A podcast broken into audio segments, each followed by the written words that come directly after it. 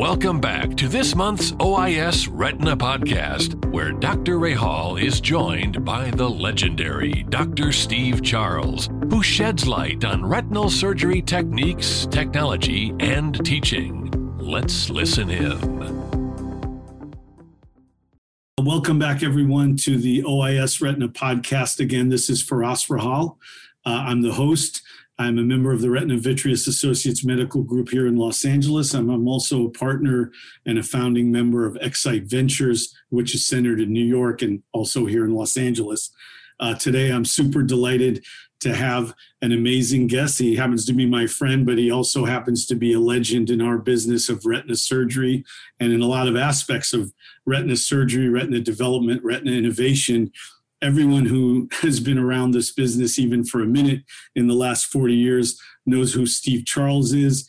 My guest is Dr. Steve Charles.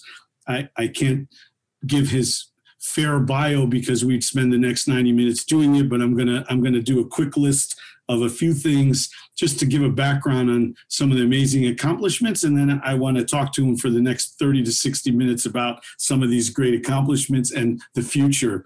Uh, Steve has performed himself over 40,000 vitreoretinal surgeries in his career.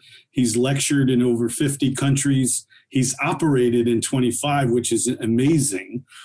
Uh, Steve has authored a textbook that we all know about, uh, and it's now in his fifth or maybe sixth edition, Steve?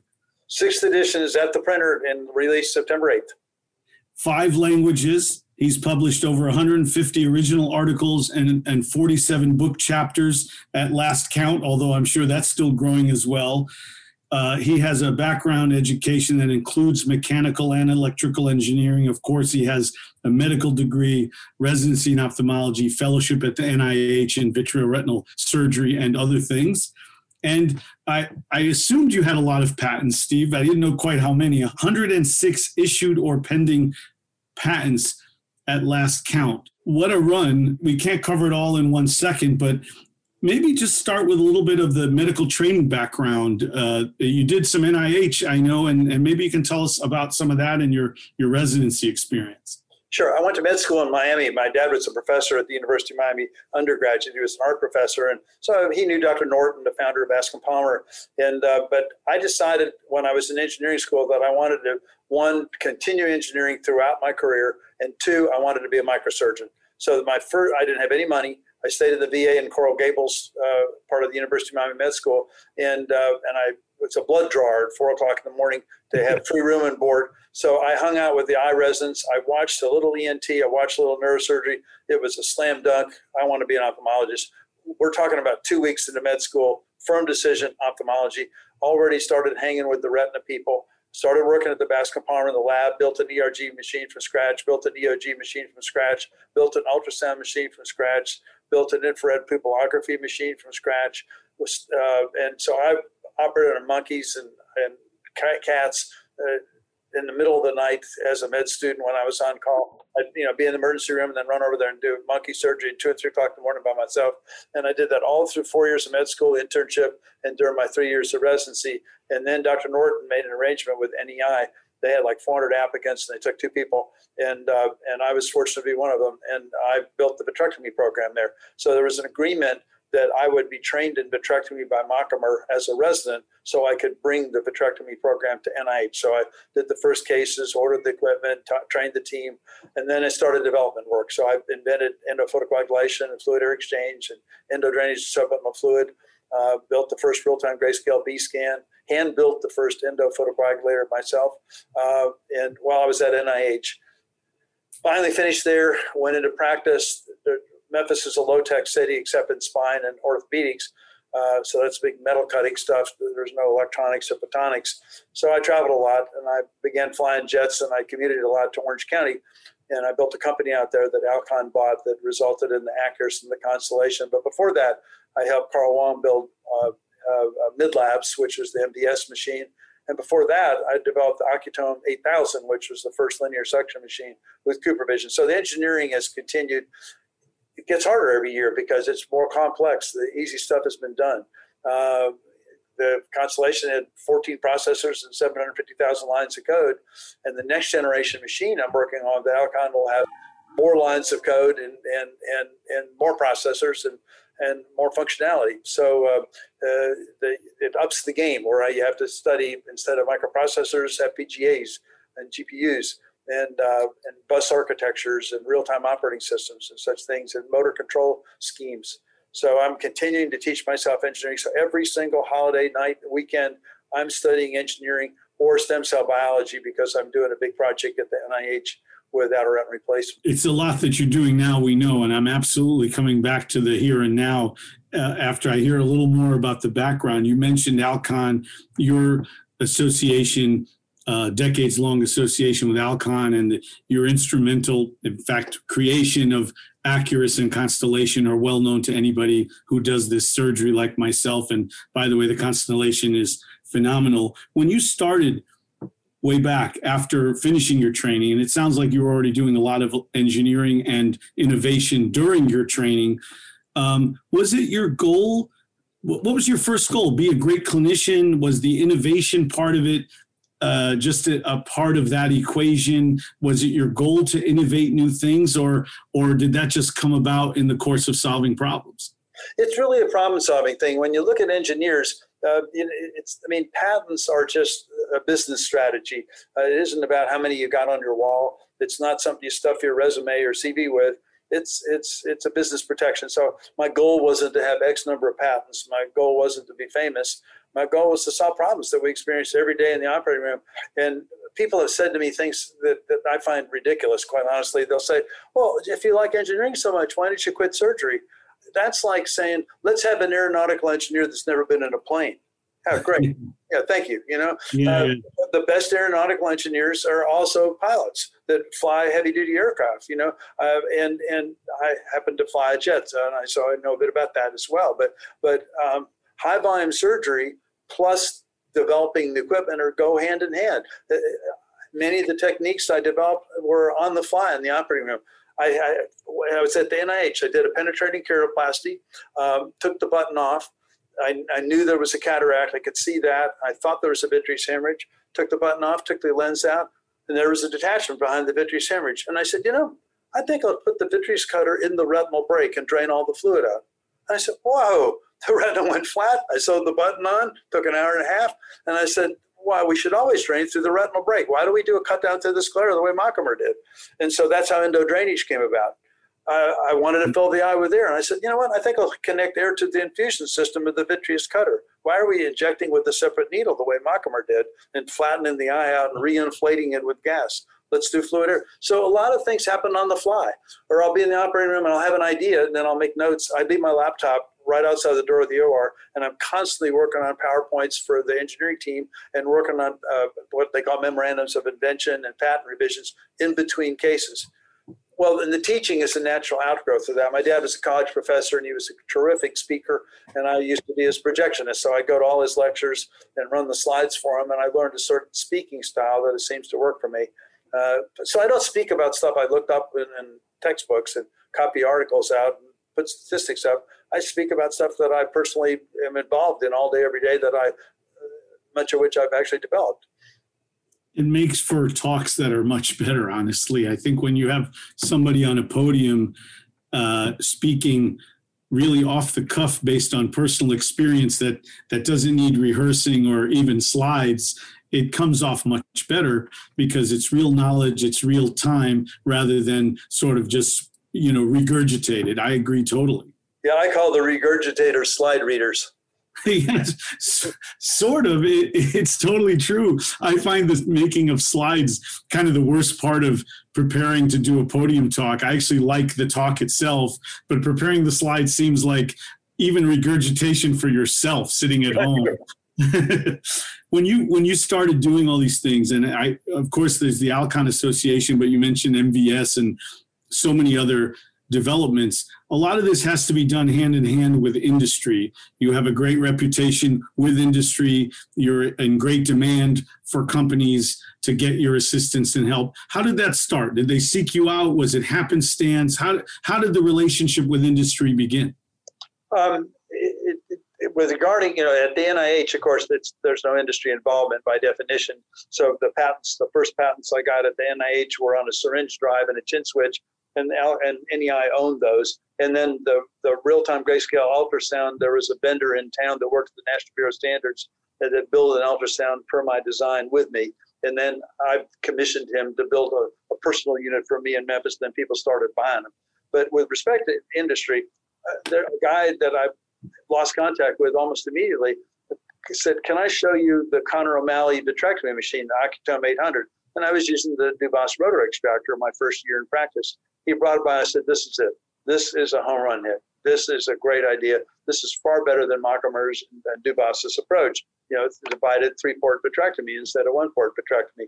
And so um, I didn't approach them; they approached me, and and so we bought one, and and I adapted fluid air exchange into photocoagulation, segmentation, retinectomy, subretinal surgery, all these techniques I developed. I, I adapted them to that, and and I went to the academy in Las Vegas, and and their sales rep was a really a fireball, and he and he said, Steve Charles, the foremost advocate of this machine. I, I didn't get paid. I didn't I wasn't an investor. I didn't own anything. So all these people lined up outside some hotel room while I gave speeches on the Ocutome.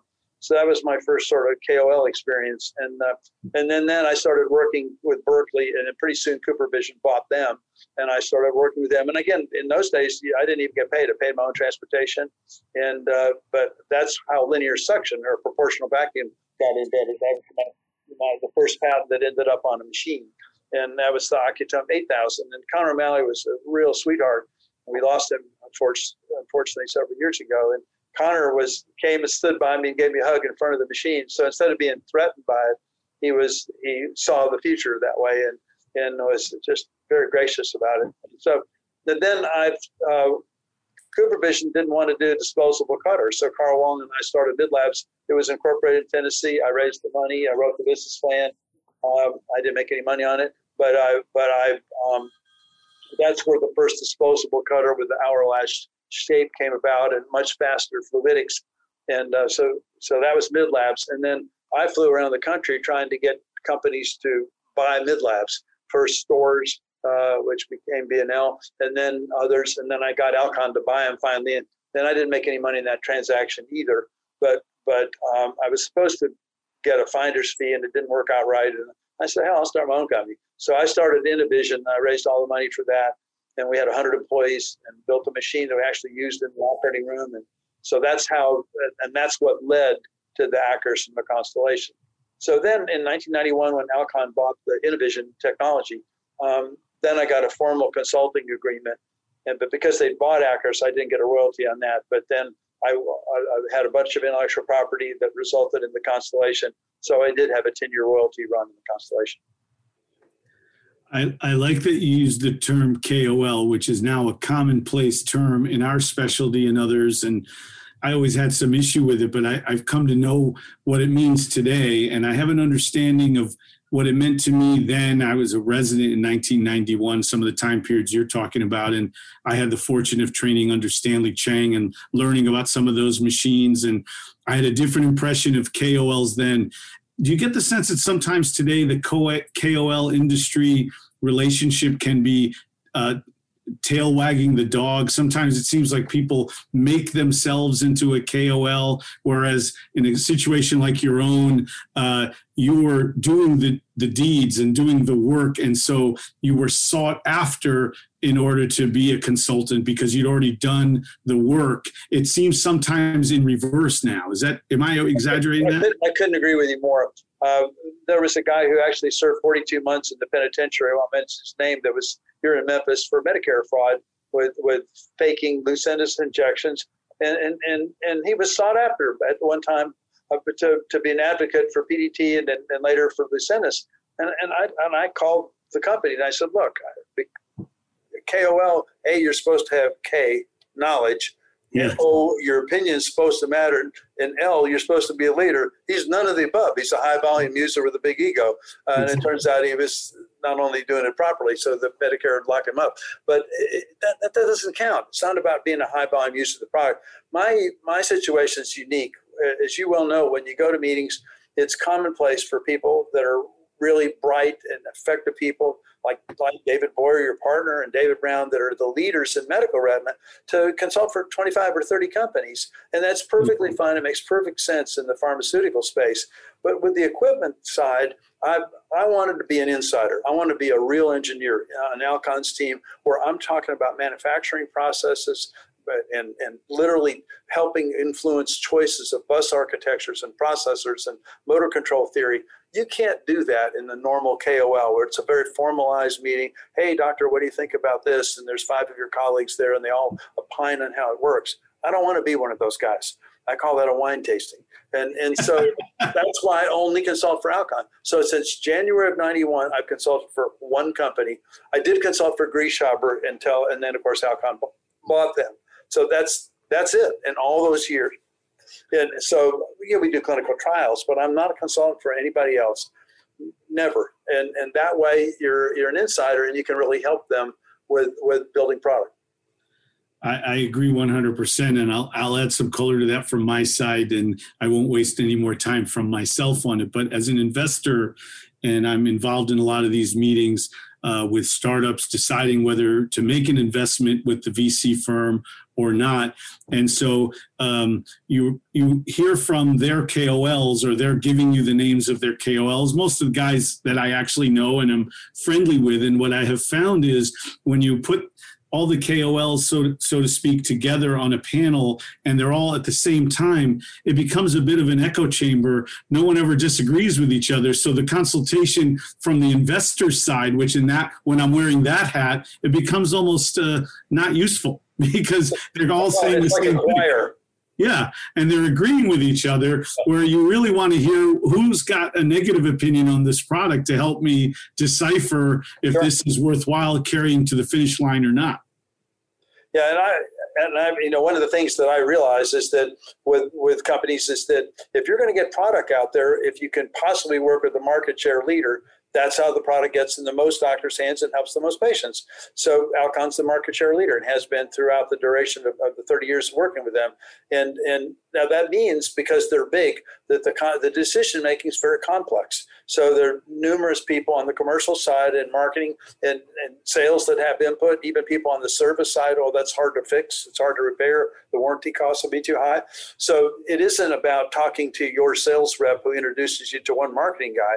That's how most docs get involved with companies. How with me, it's talking to to the line engineer. There's 150 engineers on the next generation phaco machine. 150 engineers. I know two thirds of them on a first name basis and, and talk to them on a regular basis. So it does it doesn't get funneled through you know one door. Uh, but that's because I don't consult for anybody else, and they know that if, if they share an idea with me, it's not going outside the company. Yeah, they're definitely the 800 pound gorilla, and for good reason. They've made unbelievably great products for a long time. We're, we're all using them every day uh, and, and addicted to them. Uh, I'm going to ask you a question that may be hard to answer, maybe not uh, like asking to choose uh, which is the best of your children. And in your case, there's 20,000 examples, but of all, because then I want to move on to what you're currently doing. But sure. of these, of this myriad of previous accomplishments and developments and innovations and, and the surgery itself and the patients, uh, what do you think about most often when you're taking a moment to feel gratified about what you've done? Is there a certain aspect of this run that gives you the greatest feeling of joy, or or what? Well, it's interesting. It's in two categories. If eh, and I never thought about that specific question until this moment, but but the, the, the techniques are different than the technology in this sense techniques can work on many people's machines. So endo drainage of subretinal fluid is not machine dependent. Endophotocoagulation isn't. Scissor segmentation, scissor delamination, port membrane filling, retinectomy, uh, subretinal surgery. Those are techniques that every vitreoretinal surgeon in the world uses, and those impact a lot of patients, and they're independent of the machine. So, for, so as a surgeon uh, and a teacher, I'm glad that those things work out, that everybody uses them. Nobody says, oh, that's a bad technique. We don't use that. Everybody uses that list. Um, now, with respect to technology, each generation has been far more complex, more lines of code, more, more components, more processes. And so obviously the constellation at the moment is the penultimate. But that said, next generation phaco machine is, I happen to, I can't talk about it because it's pre-launch, but it is an extraordinary machine. I've done pig eye surgery with it, not living pigs, and I'll do that again this coming Friday, as a matter of fact. And uh, it's so that will be the machine I'm the most proud of. Uh, but it's you know sitting on the top of the Constellation and the Accurus and the MVS, and before that the Ocutome 8000. So it's my fifth generation machine. Yeah, I agree with the. It's got to be super gratifying uh, to hear people use the term air fluid exchange or fluid air exchange like I do 10 times a week, as you imagine as a retina surgeon, and, and um, know that that was coined because of something you did first and, and shared with the rest of us. That's amazing, man. Really. so it's t- I, sometimes when people ask me, what do you do? I say the three T's technique, technology, and teaching, and they all have massive overlap. None, of them are freestanding, uh, they don't compete with each other for time. They're all part of the same story. Good. I want to talk about teaching with you in a moment, but first, give me a little. We're going to get to the present. Tell me about your current uh, practice, it sounds from previous conversations we've had, you're still full steam ahead in the clinic and in the OR. What's your practice like? You have partners, or are you a sure. solo flyer? Well, we have we have I have uh, an MD partner, uh, two MD partners. Uh, one was surgical and now does medical only and is a world class ROP expert. We manage over uh, 190 beds, NICU beds. We have the biggest ROP practice in the country or in the world. And Dr. Uh, Paul Runge does that. And he trained with me 30 years ago and then practiced in Sarasota and then came back a little over two years ago. And it's been a real blessing for the fellows and for the ROP babies. It's extraordinary. And then, of course, he sees medical retina patients in the office, although he's surgery trained. And then Stephen Huddleston is an associate. He trained with me. He's been with me uh, through residency and fellowship, and then been an associate and, and, owns half the practice with me. We have two full-time optometrists whose job is liaison with the optometric community, and the senior one is the most respected uh, optometrist in the country in terms of retinal imaging. So he gives all he knows the Heidelberg and the Optos and all this stuff inside and out, and has been involved in a lot of clinical trials on equipment. And so we have a, a, good team that way. I see 70 to 75 patients every Monday and every Wednesday, the two patient days. And then once a month, I see about 55 at our satellite in Mississippi in Oxford. And I, I did 682 vitrectomies in 2020, the COVID year, and I'll probably do 750 this year. So that's 16, 17, 18 a week, 15 a week. But I work 52 weeks a year. I haven't been on vacation in 25 years. I don't have a house. I don't have a wife, a bird, a plant, or a fish I got the jobs. That is incredible, man. 700 plus vitrectomies a year. That that's super high volume, and I know it's right because you've been doing it a long time. 46 years. 46 years now since you finished. July 1st is, it was, uh, I will have been in practice 46 years. That's July 1st. Obviously, no sign of slowing down. No slowing down and no interest in retirement. I no. don't, people say, don't you want to smell the rose? I said, no, they make you sneeze. The, the roses are the OR for you and maybe some surgical devices. Nothing wrong with that. And around here, people always say, is it your calling? And I say, no, I, I must be on call forwarding. Nobody's called me. That's very good. With all the surgery and all the development, so what's what's next for us? Like the, the next generation that will come post constellation of course there's always one in the works. I'm sure you're in, involved in some of these projects if not all of them. Uh, where where do we still need to improve a lot with technique and or technology in the or what's next? I, the, the, the next generation phaco bit will have uh, a, a, new approach to fluidics, which, I'm, which I'm, I uh, am very proud of. I did not invent it, but I endorse it, and I, I played a role in it. Uh, they um, it has some other features that I think will be great. Uh, but actually, I think the biggest impact is on visualization. I bought out out of my pocket, not the surgery center, not the hospital, the first NGENUITY in the country. I'm, I don't get a royalty. I didn't invent it, but now I've invented a bunch of stuff that goes on NGENUITY 2.0 and that will make visualization far better. It will help us deal with multifocal IOLs. It'll help us deal with glare. It'll improve color quality as well as resolution. And uh, so I'm actively involved on the photonic side uh, on making NGENUITY 2.0 a lot better uh, than NGENUITY. But I do every case with NGENUITY, uh, except for a few that I have to do at the Baptist Hospital, like I had to do this morning. But um, so I, visualization is the next big thing.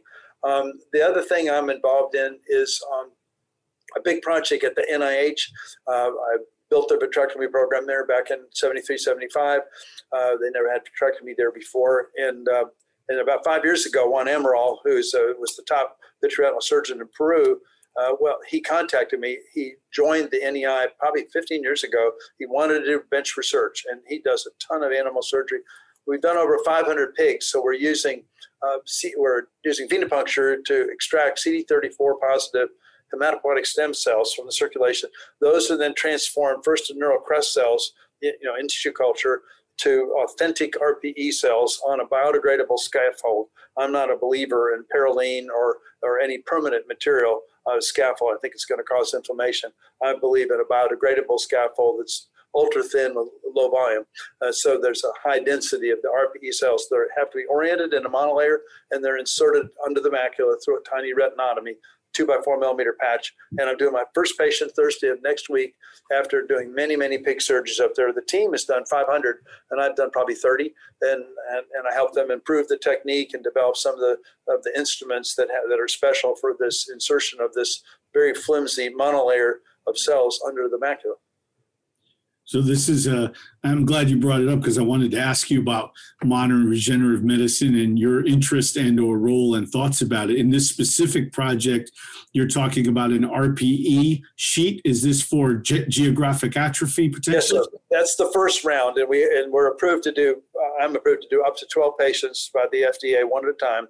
Uh, but we in the lab we've also done a, a, a, with one scaffold photoreceptors on the top and RPE underneath, properly oriented, and those have been implanted in the in the pig model of, of GA, and they work. So we can do what we call outer retinal replacement, both RPE with autologous cells, so there's no rejection, not embryonic stem cells that require um, uh, immune suppression.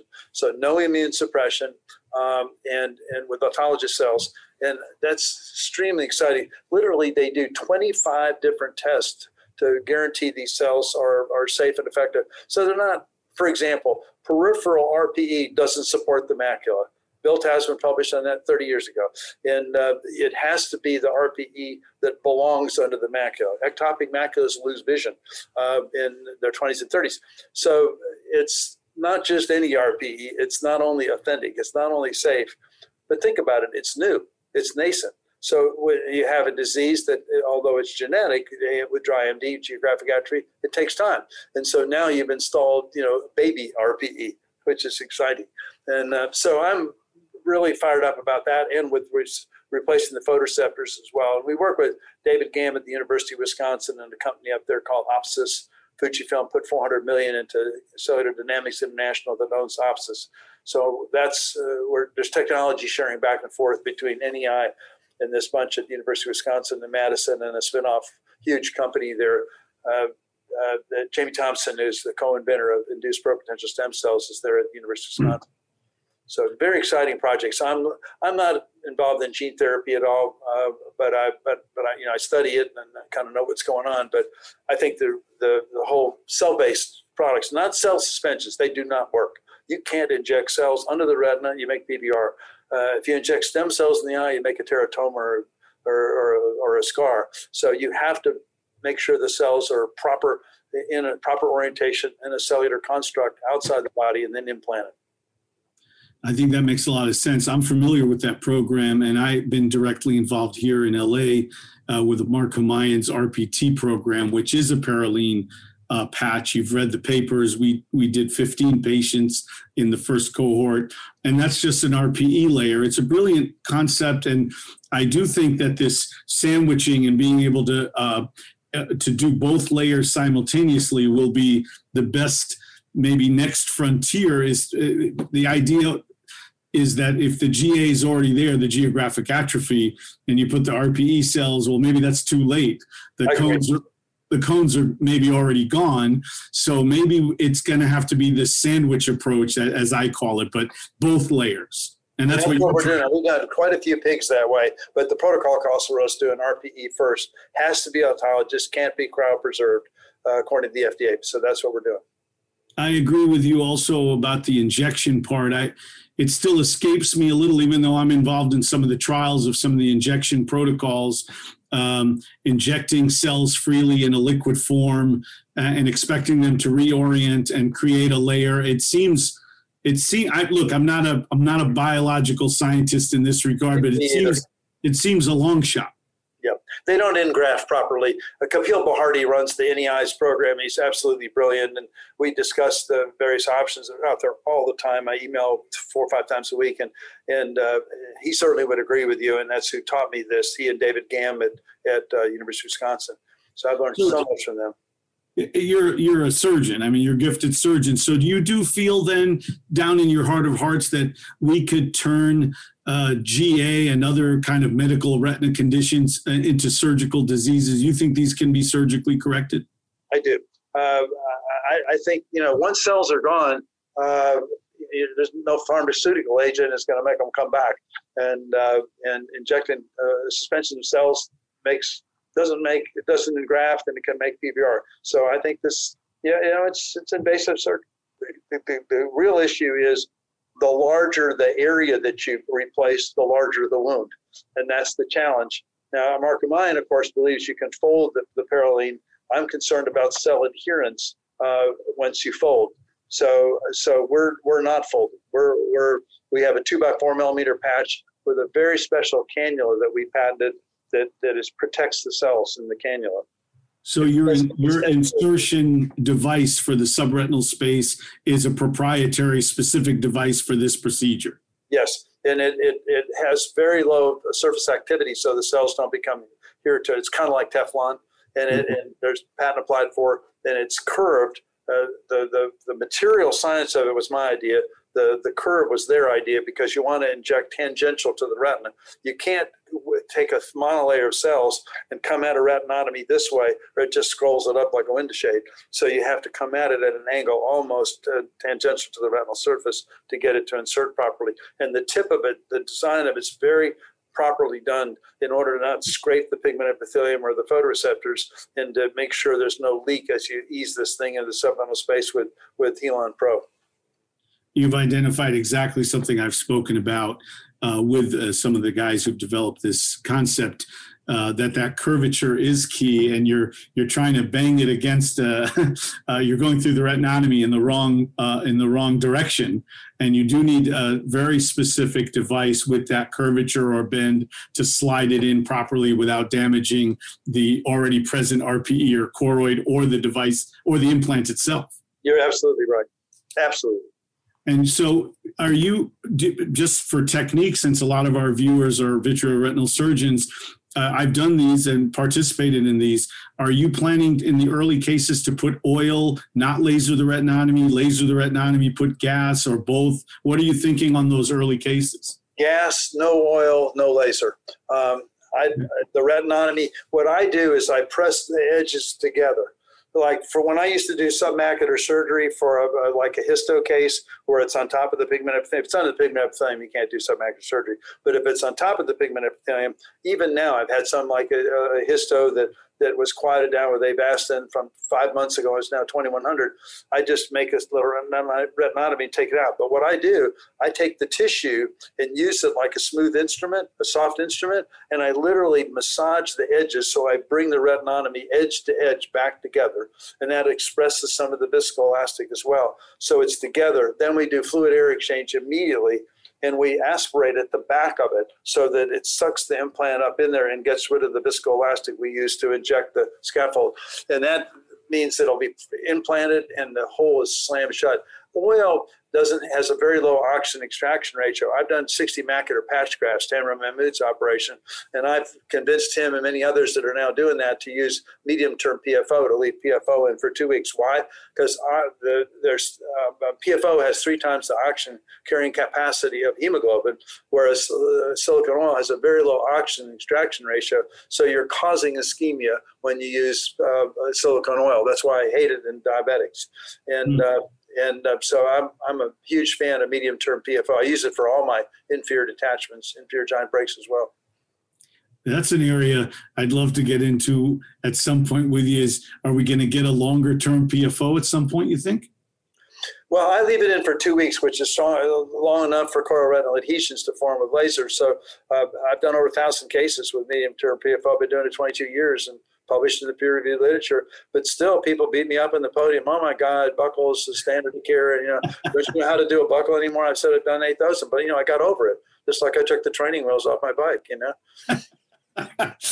you know, we're talking about so many cool operating techniques and and and and tools this is the interface that you live in engineering and surgery interfacing are you surprised or bothered uh, historically that ophthalmologists on the whole not yourself obviously and there are others mark humayun has a great engineering background uh, that there's a, a paucity of people that live at that interface with proper training in both uh, that it's two different camps trying to work together without the without the the one guy or the 10 guys who do both well, yes, I am concerned because where it goes wrong. Uh, in fact, I just this afternoon recorded a lecture for the Harvard Fellows course because I'm doing an. Or, I've been working with Orbis for 30 years, and there's a Orbis event at Oshkosh that is at the same time as the Harvard Fellows course. So I just two hours ago, I recorded using Loom uh, the lecture, and and the lecture uh, was similar to one I gave to the Alcon Fellows meeting, which was a month ago,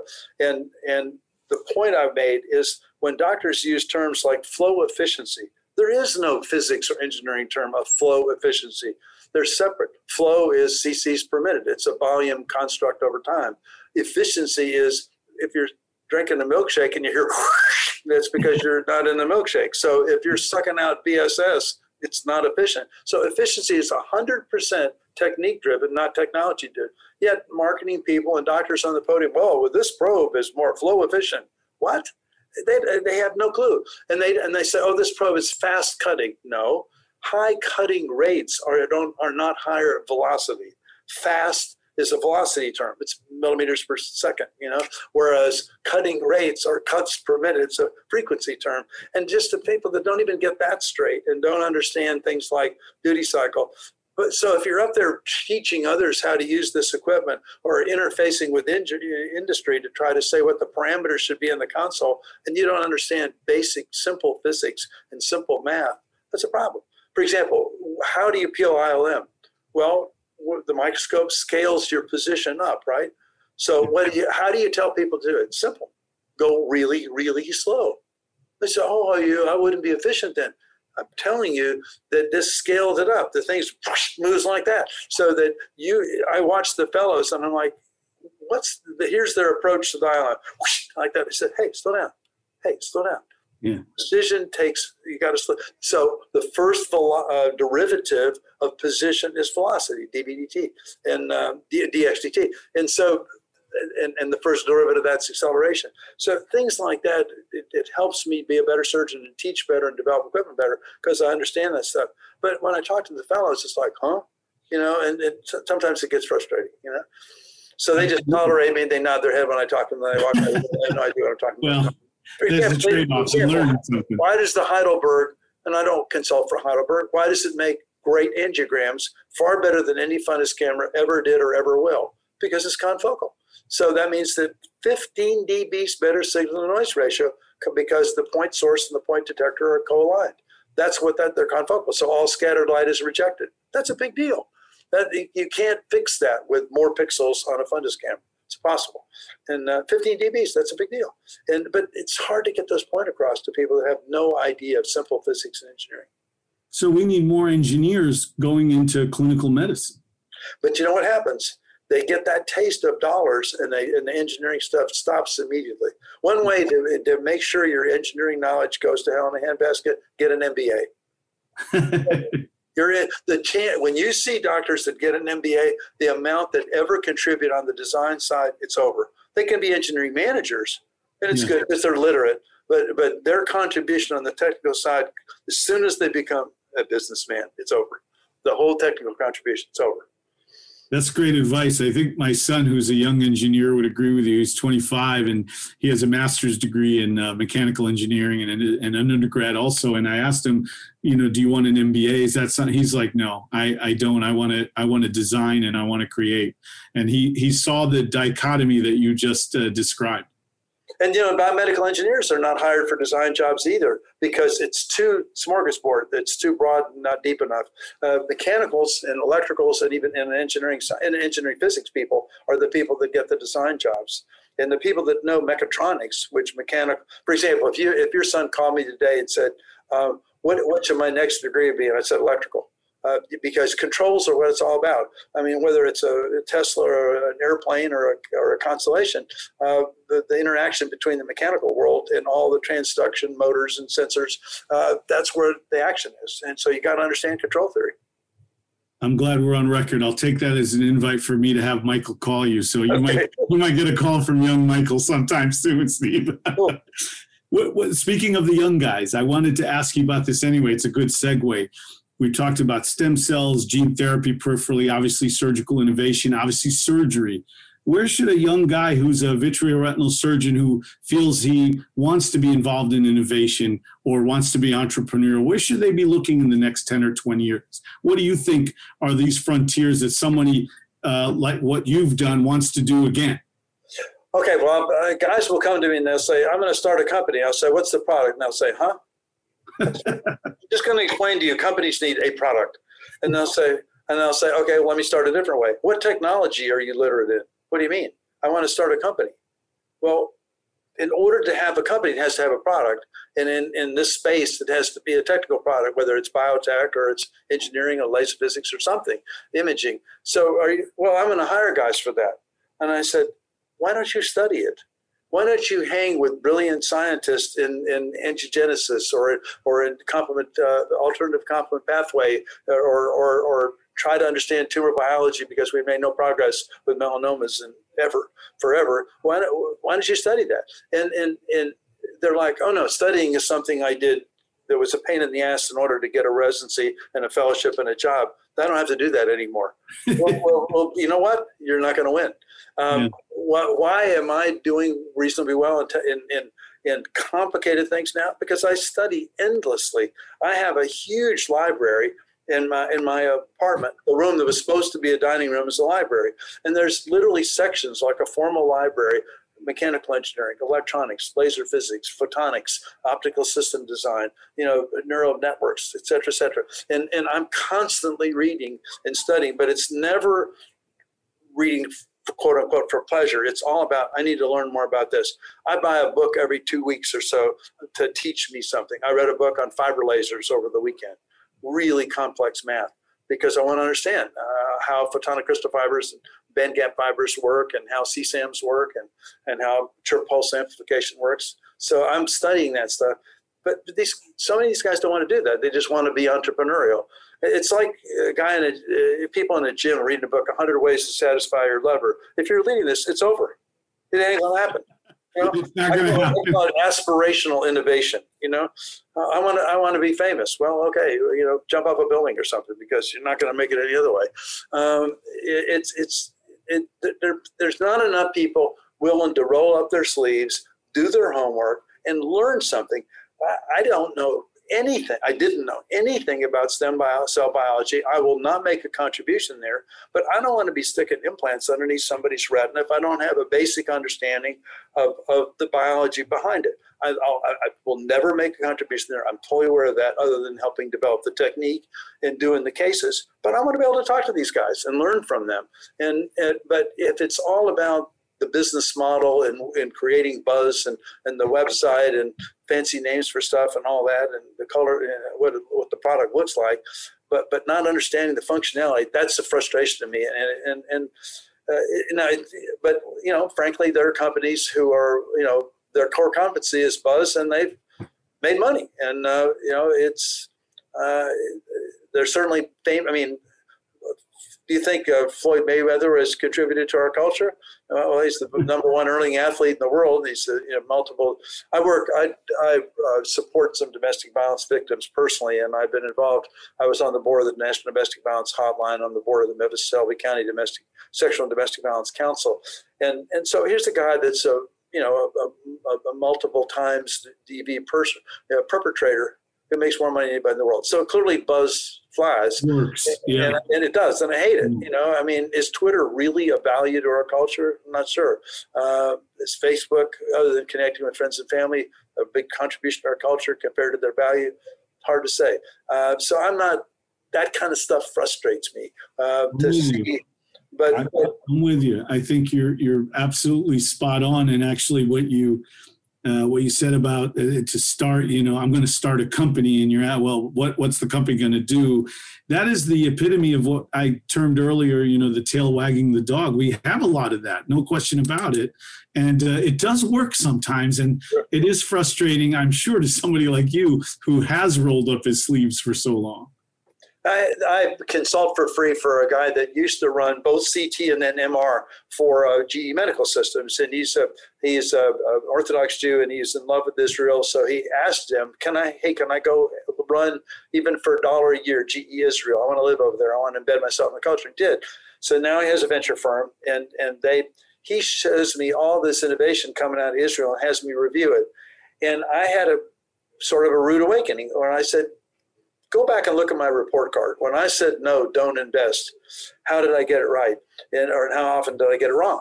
And or and and he said, well, uh, he went and they looked back over the data, and and there are a number of companies that I perceived of as buzz only that actually got second and third rounds of financing, and and, and, there's to me no real product that's going to help anybody, uh, but but.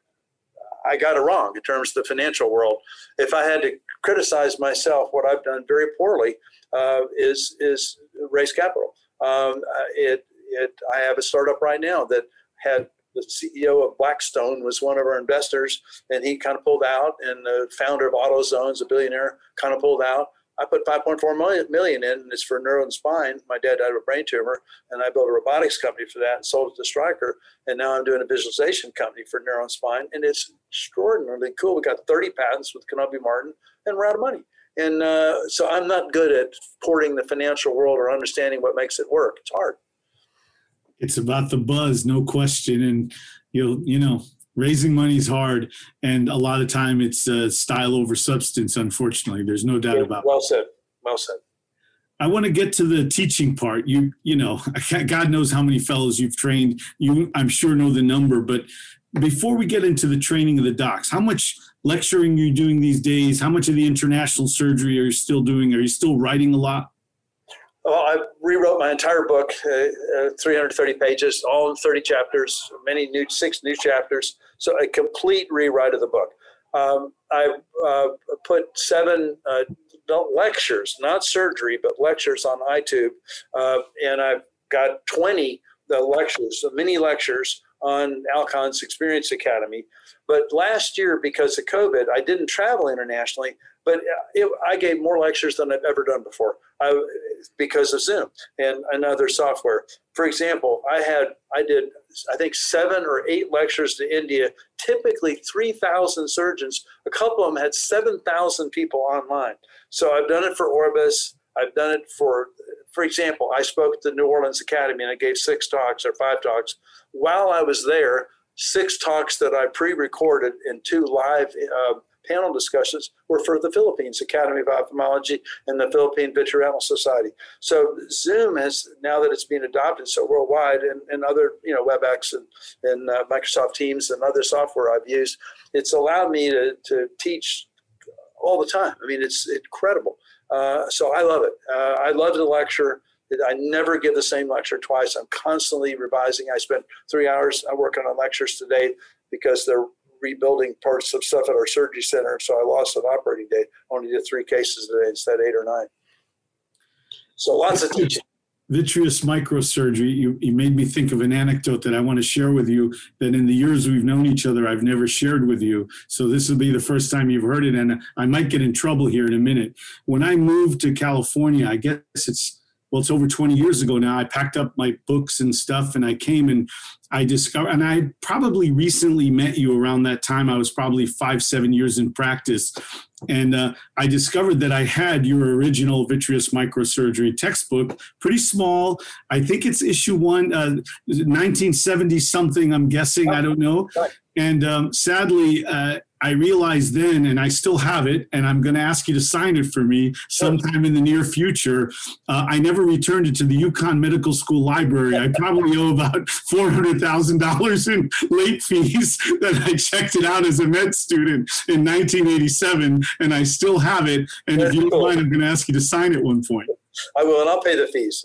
Okay, okay. very, very good. It shows. I sold the, the David Paton and, and Daisy Stillwell's book Atlas of Eye Surgery out of the VA library when I lived at the VA as a freshman medical student. In the in the I the residents at Bascom Palmer give me broken instruments and I take them to the machine shop and fix them, and then practice all these procedures on greyhound dogs that they were using for kidney transplants. So I did trabeculectomies and, and filtering other peripheral and planned extra caps and even lid procedures on these greyhound dogs while I was helping them do kidney transplants. But I stole that book and I still have it. That's amazing. I, I'm going to definitely bring it to a meeting. I want you to see it because it does have the Med Library imprint inside with the checkout date. And I, would love you to sign it. We'll have a laugh over it next time we're together. That's great. Let me ask you about vitreoretinal fellowship training, and I, I, we don't have that much time left, but I'm I know you've trained a zillion, and I know many of your former trainees, of course, around the country. Um, what are we doing right? What are we doing wrong? What could we do better? And ultimately, I want you to weigh in on do, do we need, this was talked about some years ago. Uh, the late, great Paul Tornambe uh, took some issues and with this. Do we need a vitreoretinal board? Is this something that we need? And I'd love to hear your thoughts. Do we need a vitreoretinal what? I missed that. A board, board like we'd have our own board. board certification as okay, a ophthalmologist. Uh, uh, so let me let me first comment on uh, if you look at a, a business trend, the practices are huge. There's lots of private equity play out there, as you know, and uh, and one of the reasons they're huge is to, for for geographic spread because of this absolute explosion of the need for intravitreal injections and OCT interpretation. So the average fellow probably goes into practice where they go four or five places uh, every week spend time in their car driving to satellite offices looking at octs and injecting uh, and, and and and then that's fine. They're helping patients. It's an incredible miracle drug. The the whole array of anti-VEGF compounds we have. It is extraordinary, safe, extraordinary safety profile. So it's wonderful, and I'm not putting it down. When I, people say burnout, burnout, helping patients and getting paid to inject, really? you're burning out, doctor, then you, you should have been a golf pro or something. And uh, so I don't, I don't get that, and I don't get the burnout thing when I hear it. It, it irritates me because they're helping patients. The AMD patients had crap vision until anti-VEGF compounds. DME is much better treated this way than it is with laser. It's a big deal. But here's the problem: now you've got this huge uh, injection, you know, of, of, volume to be done. And so people will join a practice with 8, 10, 12, 15 partners. And, and the average guy's doing three cases a week in the operating room. And until people are willing to say, I'm not capable of doing a diabetic traction attachment or a PVR or a macular patch graft, those are hard. Here's our designated tough surgery guy. And then and then if you look at economics, we make, I make more. I mean, I do a lot of surgery, and I make more money in the office than I do in the OR. I make more money uh, doing OCTs and injecting. So, in, if you look at, there's roughly 125 fellowships and about 25 are medical. I might be a little off, but it's roughly it. You wonder should that balance shift to be more medical, um, and you wonder if if having a surgeon that's the tough case surgeon can evolve. Nobody can mandate that, but but you know egos and, and greed and all that are, are not easily managed as, as we all know. So that's a problem. Now with respect to the board you know the vast majority of, of vitreoretinal surgeons that are uh, probably the majority i don't know if the word vast is right that are academic players are actually in private practice. And and so the fellow funding comes from the, the revenue they generate as a second year. But if you had an ACGME approved fellowship then you can't charge for their services according to Medicare, fellows and residents are identical, and you don't get paid for supervision. Period. And, and you can't. That's against the rules. So you got to participate in the patient's care and be in the room and provide care yourself, or you don't get paid. And so, so th- there's this thing where it sounds nice to have an ACGME approved fellowship, but where's the money going to come from? Um, to, to, pay their salaries, and their expectations are much higher than when I trained. Uh, I mean, I made nineteen thousand dollars a year at the NIH or something like that, and the fellows are making eighty or something. and have plenty of vacation time and you know great health insurance and maternity insurance and all that stuff, and uh, which is fine. I mean, I'm glad to have them rewarded, but but uh, it's a bit upside down. Uh, and the private equity thing has tossed another whole, uh, you know, level of complexity on these practices. And when I look at the private equity thing, um, I'm not sophisticated enough to judge is there going to be a play on their stock or it's only the front end money. But but um, if MBAs are going to decide for us how the practice is modeled and, and address some of these decisions we're talking about, uh, that's a, a, paradigm I'm not comfortable with. And uh, so, um, for example, could I get a check from a private equity firm right now? Yeah. Do I want one? No. I wanted, and, and I don't have, I'm not sitting on a lot of money because I put 5.4 in this startup that, that might fail. And uh, so it's not that I don't need money. Uh, it'd be nice for my kids and all that. Um, although two of my daughters are physicians and do quite well. And uh, but what I, but I, you know, our, our business is very complex right now. For example, what will happen to clinical trials revenue? What will happen to rebates and, and variable pricing on pharmaceuticals? What will happen with biosimilars? It's a very complex marketplace, more than ever before. It is, uh, and I, I like the point you were making and we're starting to elaborate on with the that's the guy who does the complex surgery i, I still teach our fellows and we teach fellows here and we're in a very academic private practice just sure. as you described we do tons of trials and we train fellows um, I tell them, look, in real life, it, when we retina surgeons evaluate each other and talk to each other and consider who's really great, often it comes down to, you know, can the guy fix a retinal detachment? What kind of successes is he getting? And I find that that's sort of gone because of the economics of it. It's kind of been pushed to the side, even though we in the business respect that aspect of it, maybe at the highest level. And there's so much money in the injections and the OCT and the industry drug side. I think it's taken away from some of the even admiration of the skill of what we do in the OR for the harder stuff.